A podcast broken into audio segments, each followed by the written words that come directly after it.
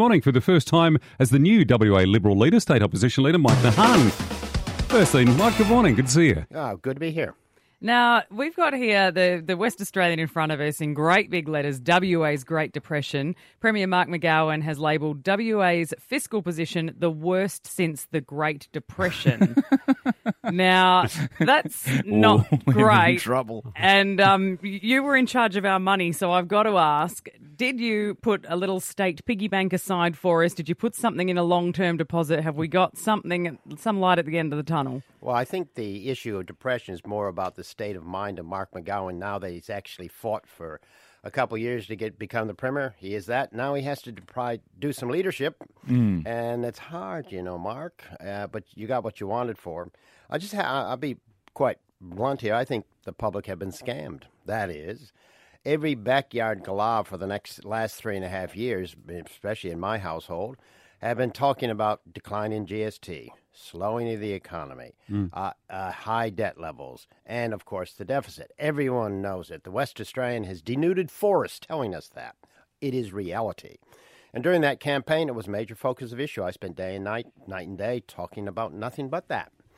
And uh, the Labor Party knew about it because they harped on quite rop- ro- quite properly that was a big issue. But in the election, what did they do? They went out and promised the mother of all big spins five billion dollars. Uh, as to debt, they decided that it wasn't a problem and we would just kind of weed it over time like you pay back your credit card bill. Well, some people don't pay the credit card bill back. And also, uh, they didn't do anything about the problems. They just promised a magic pudding that they would come in, spend five billion, the debt would go away, the deficit would fixed up, the GST would come up because Mark uh, Malcolm Turnbull would fix it, and voila. But sorry, regardless of who's in power, we still don't have the money. And like that was that was when you were in power. You guys had the responsibility over that. So what, that we are still in debt, regardless of who's taken over now. They've only been in for two weeks. Yeah, remember during the election, I stood up in your program and everybody else and said, I have a debt reduction program. And mm. that was mm. selling part of Western Power and paying down $12.5 billion in debt. And what did Mark McGowan said? Won't do that. Won't sell any assets. And he had the union movement flood Western Australia with propaganda.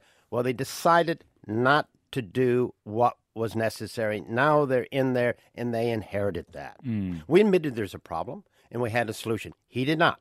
He Don't did you- not. don't you think No, this more- is- more impo- more go on. importantly? He went out there, tiptoed through the suburbs, promising to spend this and this and five billion dollars added up. And he said, I, I, "I carry that, no problem. No taxes, no new taxes, no increase in fees. I can spend five billion. We spent a small. We promised a small fraction of that.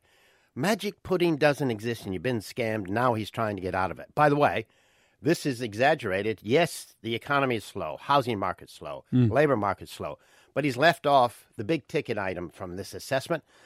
What has happened? What has changed over the last six months? Iron ore prices have gone from forty dollars to eighty to ninety. Yeah, they have. He's left iron ore prices out. If he put it in, it would be much better. He conned. He did a scam during the election. Now he's trying to scam the public. It's a common scam. It is a common scam, and I think this is why people are becoming more and more disillusioned with the with the political landscape. Is that this story is played out every single time we have an election. An opposition will make all these promises, then get into power and uh, say, "Oh, actually, sorry, we didn't know we couldn't do that," and it's becoming quite boring, quite frankly, as a voter, and very frustrating. Well, you know, unfortunately, the public do fall for these things. We just got a landslide defeat, okay? yeah. And we went out there with a fiscally responsible because we owned it.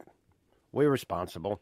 And we came out to pay down debt and keep expenditure very slow. And one thing he's also saying is that expenditure is very tight in the public sector. You better believe it. I've been squeezing everything down for three and a half years. And he's whinging about that? He inherited a good set of books. Yeah. Uh, so you know, you get what you you you wanted. Stop whinging, cop it, and tell the truth. Stop the scamming. You're in power, probably well for eight years for sure, maybe for uh, for four years for sure, maybe for eight years. Fix the problem. You've been wanting and fighting to get in there. You've done it. You know what the problem were. There's no secrets here. That's ridiculous. You can't. I can't believe that you're like, oh, well, sucked in. You got what you wanted now. When you guys did have, you played a massive role in why the country, why the state is in an debt. extremely prosperous time. Yeah. What did we do? Okay. We built a lot of things. Fair enough. Okay. Look around Subiaco where your office is. Look at it.